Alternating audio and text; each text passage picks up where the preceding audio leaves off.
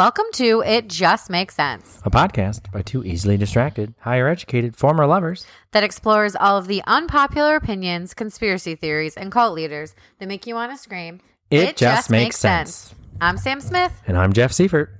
and this week I'm covering another episode featured on Netflix entitled Making Memory. Again, I don't want to disclose the series name. Oh, gives it away. So we're off to Richmond, Virginia in the early 1980s.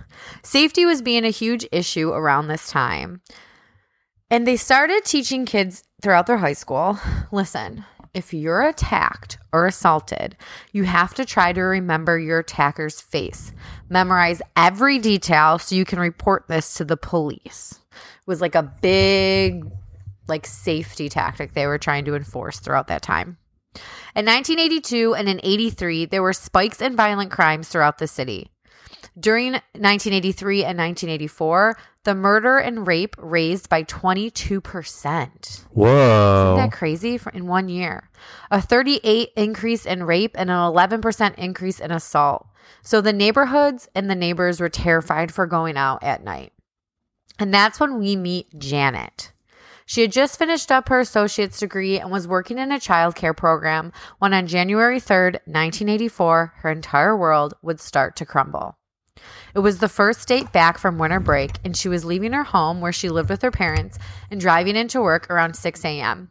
She parked in the back parking lot behind the church and entered in through a back door. She turned on the lights and went into the office, and that's when she noticed there was note on her desk. it said, Sorry, I'll be late, Stacy, which is one of her fellow coworkers. Okay. And then she heard a sound. So she walked into the hallway to see what was going on, and she saw a black male walking down the hall towards her with a knife in his hand. she thought right away that she was being robbed, but as he got closer, he put the knife to her throat. He disrobed her and he began to sexually assault her. Jesus. As this was happening to her, she was just trying to get all the information about this attack that she could. He was wearing jeans and a bulky coat. He had a ski mask on, but it was open faced. So What was the like point? why wear it right Yeah, yeah, so yeah. she could see his entire face but she couldn't see his hairline like what is the face of point of wearing that That's very strange. yeah she even looked to see where he fell within the door frame so she could see how tall he was Wow, that was some smooth right detective she work. tried to memorize his entire face and she could confidently say she would be able to identify him at a later time we then meet a detective on the case he said that his former supervisor was the lead investigator on this assault against Janet because now we're in like present day. Okay. was in 1984.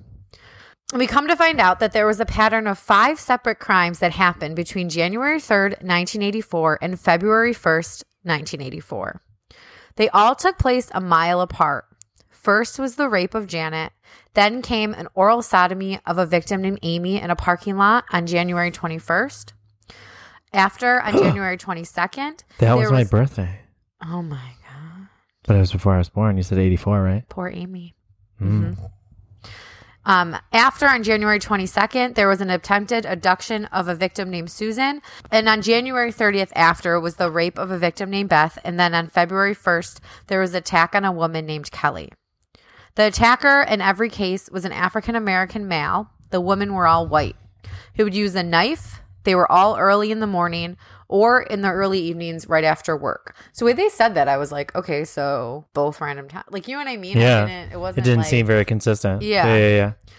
when he approached the woman, he would always talk to them. He would say, Don't scream. I'll use this knife if I have to. And the police didn't have much to go on, and they could tell that the violence was escalating. So there was a ton of pressure on the police to find this man. So think about it. We're talking about Richmond, Virginia, a city with five Confederate statues in a short vicinity of each other. Hmm. This was more than just find a serial rapist. This was find the black man who was raping many, many white women. The hmm. community was hysterical. Really? Janet had been receiving phone calls at her job stating that other women had been attacked and that they were happy that Janet was working with the police. So she knew she had to keep going in order to stop this man from hurting anyone Wait, else. how did they find her at her job? like this guy? No, like people that were calling her. Oh, I have no idea. That seems strange, don't Yeah. you think? I don't know if maybe she went on the news. Like she was very vocal about what happened. Oh, okay. And, like- like, I know that it, it wasn't until like I don't know within the last ten years that they can- Right. that they right. started withholding the name Yeah. of victims. Or if it was, I mean, Richmond, Virginia is pretty big. It's not like it's a small town either. Yeah. Like, you know, hmm Janet would get memory flashes. If she smelled something, it may trigger her. She would wake up from dreams with flashes of memories. She was terrified all the time. So now it's February 6, 1984, one month after her attack. The police called Janet and told her that they had a suspect in custody and they wanted to show her some pictures. So she told the police to come right over so she could look through the photos. Right away, she knew who it was. She was 100% sure that the man that she saw in one of the photos had attacked her. But she was terrified because he had threatened her and her family. But she knew it was him and certain of it. So she told the police and pointed to a picture of Thomas Haynesworth. Who was Thomas? Tell me.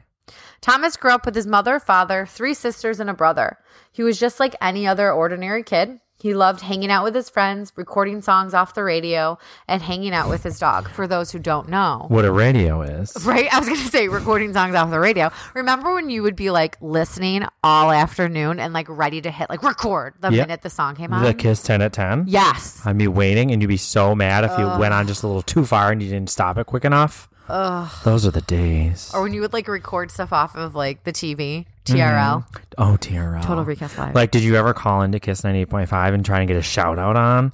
That was so cool. Um, no, but one time I called in and won free tickets to see Carrie Underwood, and then I called you screaming that we won, and you hung up on me, and you're like, I- "It's 7 a.m. I don't give a shit." Yeah, I remember that. A, I was probably hungover. B, it was 7 a.m. and C, I was really excited once I woke up. Like literally, you were just dead silent, and then you just go cool and hung up the phone. And I was like, I just won. Cool. cool. I'm like, I hate you. so, anyways, Thomas didn't venture too far out from his house after school. He was 18 year old black kid in Richmond, Virginia, who had never been arrested before a day in his life. He was on his way to the store to buy sweet potatoes for his mom when Susan, the third person who was attacked throughout like this series of attacks, Yeah. saw him and called the police to report that he looked just like the man who had attacked her. Mm. The police stopped him on the way to the store and told him that there was a house broken into down the street and that there was reports that the person who did it looked like him. So they asked him if he could please stay there and wait until they could get the victim. Okay, if I were him, like he must have been so scared, but I would have been like, "You want to know? I can't do that. Have a great day." But I also feel like that's my privilege. Like, you know what I mean? Yeah. Like, well, if you're going to tell them that you can't do it, like, they Yeah, would, don't like, you think they I don't have, know. like, forced them to? probably. Yeah. Thomas said, "Sure, I don't mind." But the time by the time the police got back, he was surrounded by 10 police cars. They had brought Susan over to him, and Thomas says that he remembers the police asking her if she recognized him. And the first time she didn't seem very sure. They brought Susan over to him, and Thomas says he remembers the police asking if she recognized him.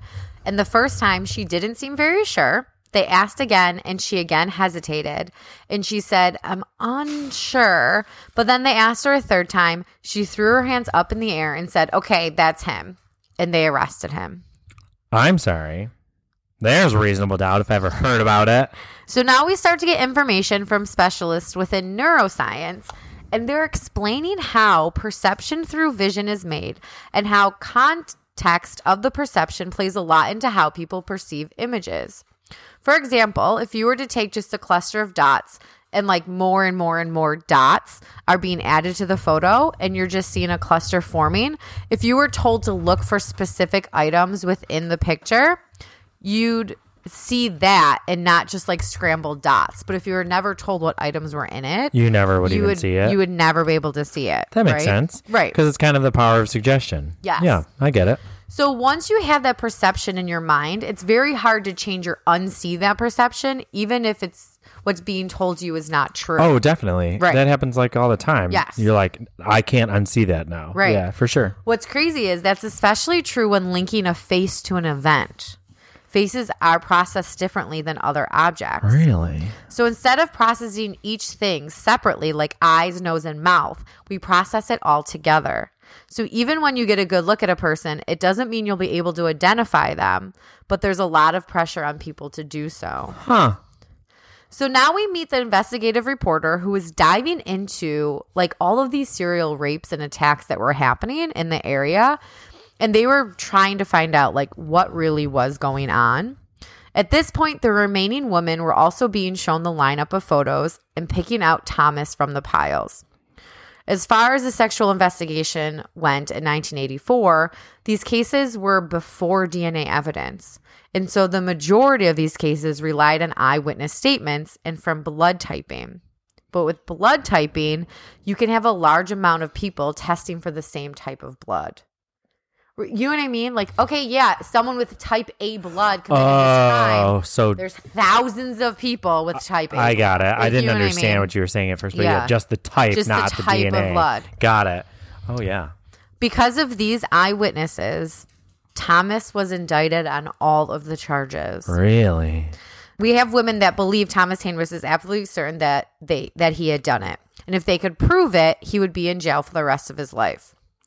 So Janet met with her attorney and they wanted Janet to testify first since her eyewitness identification was so concrete. So on July 12th, 1984, 5 months after Thomas's arrest, Janet goes into trial to testify. As soon as she saw Thomas in the courtroom, she began to fall apart. Thomas looked like a deer in headlights, completely lost. Thomas was appointed a defense attorney, and he had no idea about Thomas until he showed up in court and got the indictment. But right away, his lawyer was like, This is a case of mistaken identity. This woman did not pick out the right man. Okay. Thomas's family testified in his behalf. He had an alibi. He was home the morning of Janet's attack. He woke up around 10 a.m. and he remembered that day. And his mom remembered that day because they were taking down the Christmas tree. But since his mom is the only alibi, They Wow, didn't believe good. her. it isn't great when his mom when your mom's Yeah. only alibi. Janet had to be specific in court on what Thomas did, and she wasn't sure that she could do it, but she knew she had to for the sake of the other women. She tried the be- her best to relive the experience all over again for the jury. Which like I mean on a side note, good kudos like to women who can do that. That's like, so Seriously. crazy. Like the worst day of your life and you have Right. to relive it in front of people. Yeah. She remembers them asking her if the person who attacked her was in the courtroom, and that's when she said, absolutely 100% sure that it was Thomas and pointed to him. It's like so dramatic when people do that in movies. Right. Like, do you see the man in the courtroom? Sitting right there. And that's like exactly what she did, right? Mm-hmm. And Thomas was kind of like, mm, what the fuck? And the prosecutor said, Are you sure this is the man who raped you? How are you so sure? Janet looked him dead in the eye across the courtroom and said, He has a face I'll never forget. The police were all a little shocked because Thomas wasn't on the list of like their normal troublemakers or someone that they had on their radar. Yeah. They actually remember him being a good kid. So this was a huge shock through the entire neighborhood. But the victims are saying it's him. So, like, what do you do? Who do you believe, right? The jury was in deliberation for four hours before they came back with a verdict Guilty. guilty of raping 21 year old Janet. He still faces charges in the other attacks, and he couldn't believe it. Even though he was found guilty of this, he still had hope that he wouldn't be convicted of the other charges because they had no evidence that he was ever present at any of these crime scenes. Susan, the woman who had seen Thomas walking to the store and calling the police, her case never even went to trial. Okay. Thomas was acquitted of Amy's case, even though, or they didn't have enough information on that case to charge him. But if you think about it, like if he's already convicted of one rape, it's just easier for a jury to also say if he did it in one, he must have done it in all. Well, could they do that? Could they introduce? I don't know how, because it's in the 80s. I don't know what the law was like then, but like, can they introduce that? I don't know if they did, but like on each trial, each woman testified, went up and said, "Yes, that's the man who raped Yeah, but me," I and, did. like, pointed. But I was wondering if Yeah. they could introduce the fact that he was convicted, convicted of another the rape. rapes. Yeah, I They didn't talk about it? They didn't talk about it. Um, so it was eight months of pure hell, eight months of trial after trial, and he was found guilty of each charge. Jeez. On October 11th, 1984, it's eight months after Thomas's arrest, and he was convicted for three rapes and sentenced to a total of 74 years. The community itself was elated. A serial rapist went off the street and put behind bars.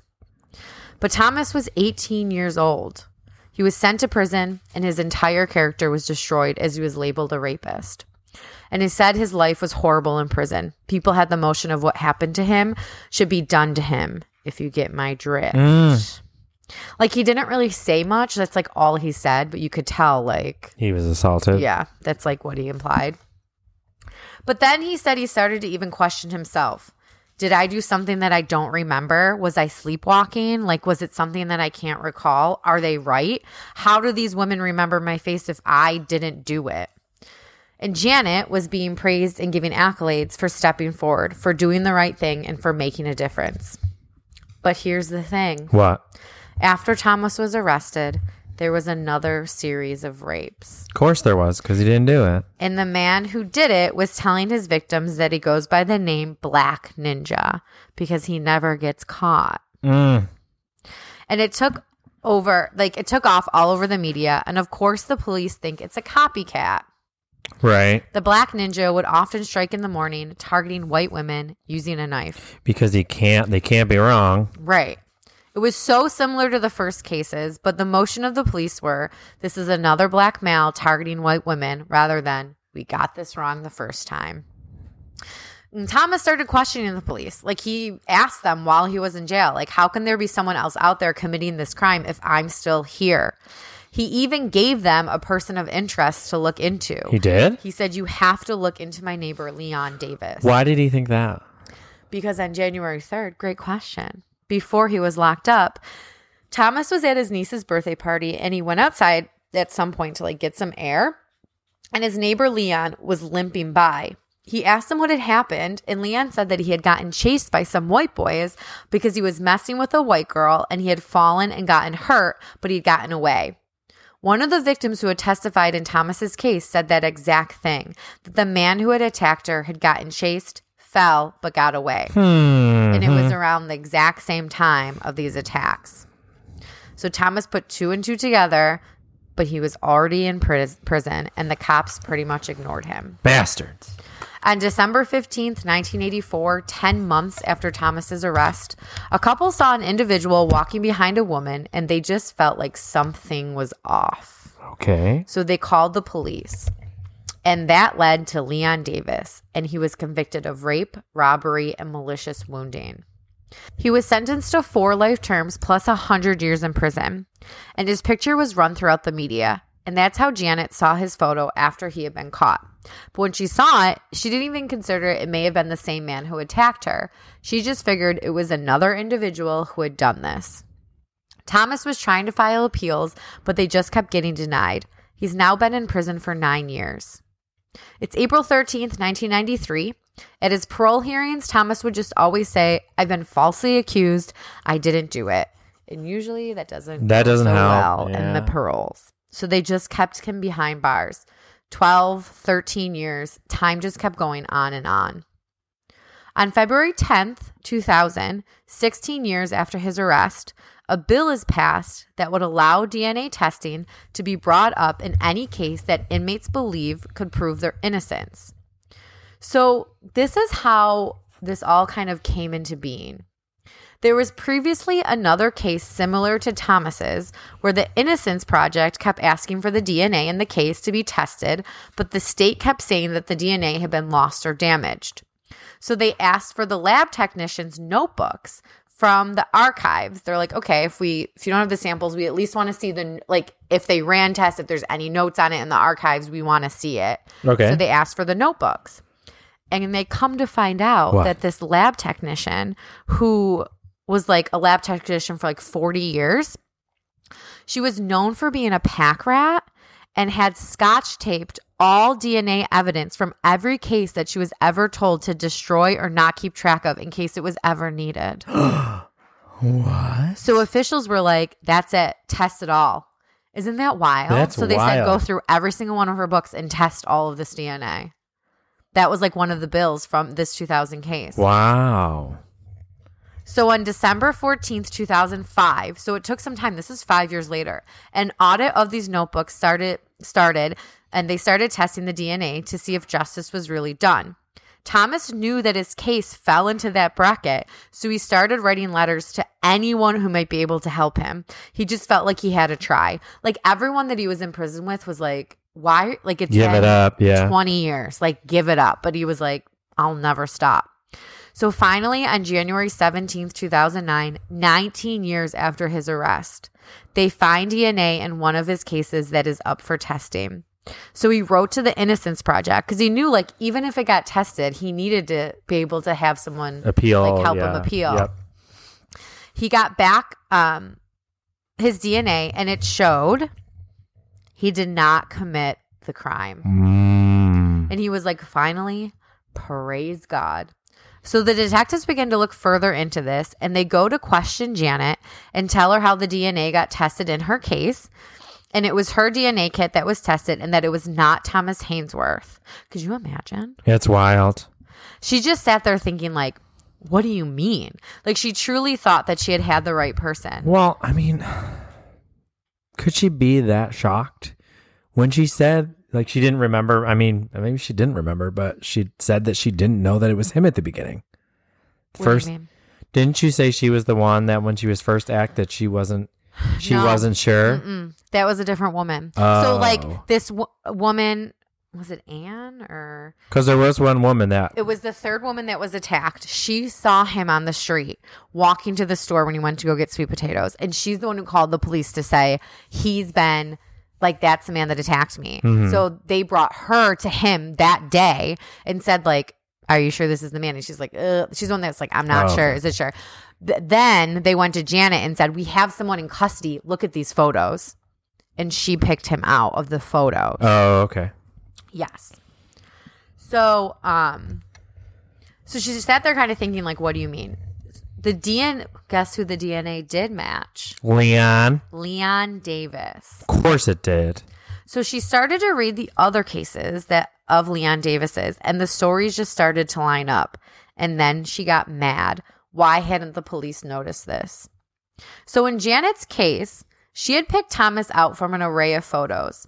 But what we find out now, this is the third array of photos that she was presented with. but in the first two, she was just told, look through the photos and see if like you see anyone that could have attacked you. But in the third one, she's told the police have your suspect in custody and he is in this group. Uh, So now in her mind, she she, had to knows like the one. guy who's in there did it, right. and it's her job to pick him out. So now, how wild is this? They start to talk about the research. Start to talk the, the researchers on this show. They start to dive into the research of eyewitness testimony and cross racial recognition. And they say that research proves that it's harder to distinguish differences in different races in your brain. Of like, so white people, black people, black people, white people, just Yes. outside of your own race. correct. And it has nothing to do with racism or prejudice, but instead it's just the way that the brain automatically processes people from other groups. Hmm. You automatically start to look for like similarities instead of diff- like you instead of differences. And it's so crazy because they held up two photos of Leon of they held up a photo of Leon Davis and a photo of Thomas Haynesworth. And yes, do they look similar? Yes. I would say yes, right? And people were they asked different races of people and every one of the white people were like I mean, they look similar. Their skin color is the same tone. Their noses look alike. Like they all- they look very much alike. And then people uh, that were black were like, their skin tone's not even the same resemblance. Like their noses don't even match. Like I would never say these two people look anything alike. Like it's kind of crazy. Really? Wow. Yeah. And so it was kind of like interesting to see all that. I'm like, huh. But at the same time, terrifying. Yeah, very, Like, you know what I mean? very, yeah. I'm like, what? So here's the thing. There was two cases without DNA evidence in Thomas's case. Woof. So his defense had to build a case against Leon Davis to prove that these crimes were all done by the same person, which was not Thomas. They also tried, which is crazy. So the Innocence Project took on Thomas's case. And the first thing they tried to do was to try to get the DA actually on their side. So they tried to get the defense attorney to like want to reopen the case and to be more on Thomas's side and get Leon behind bars. At first, they thought that it would never work.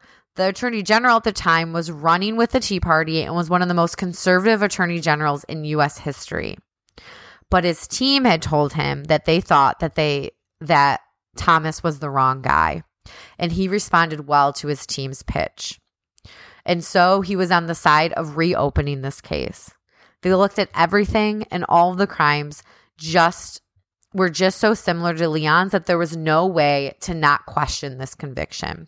Hmm. At this point, Thomas had been in jail for 28 years. Fuck. And this is wild. Like the attorney general sided with them, but there was no scientific scientific evidence to back it up. Which at the time, like that's insane. It had never been done before for an attorney general to be on the side of the defense. Really? They had to now prove this to the judge and that Thomas should be exonerated and that he did not do it.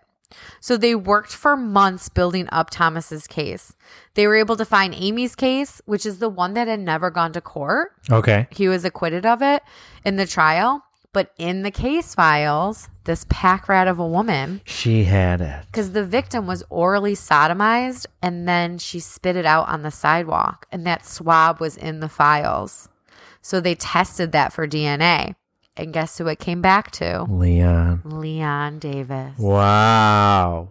So now this is two prosecutions that were Leon Davis's and not Thomas's. Also, all the victims, which, okay, this is also crazy to me. All the victims said that the attacker was f- between five nine and 5'10. Thomas was five six, Huh. and Leon was 5'10. Like, my thing was, is if, like, Jana had said that she specifically looked at, like, door frame to figure out the height of the attacker and everything. Yeah. Like, what? Wha how did she pick him then? Right. Yeah. And the photos never showed their height, which like now I think they have to. Like Yeah. they stand against like a thing. well, thing. I mean, I think it's probably hard hard, to determine. Right. Like, and plus, eyewitness testimony is yeah. very reliable, as we've learned as Right. we've gone through the ages. But I feel like in a traumatic ex- experience, can you really Right. justify or see how high somebody is? I know. Maybe. Also, But- I'm horrible at height. Oh, me too. Me too. Me too. I'll tell you why I think so Okay. in chit chat. All right. But anywho, says. so they suggested, okay, another thing the defense attorneys do, they suggest that Thomas submit to a polygraph, which like I roll. I roll, Back in the 80s. but they are you gonna didn't know do? back then. Well, now it's 2000 whatever. Oh, yeah, you're right. You're it's right. junk science, but whatever. So he passes it, which like good for him. right. and they claim it shows that he's not the guy, but it's like meh. So, anyways, 10 appellate judges would decide Thomas's case for exoneration. At least six of them would have to be convinced to let him go free. The trial begins, and the defense just puts it all out there, lays out all the evidence, everything that we've talked about so far. And then the judges kind of went off on their own tangents. Okay. As far as they were concerned, the two women hadn't recanted their identification. End of argument. And they were all over the defense.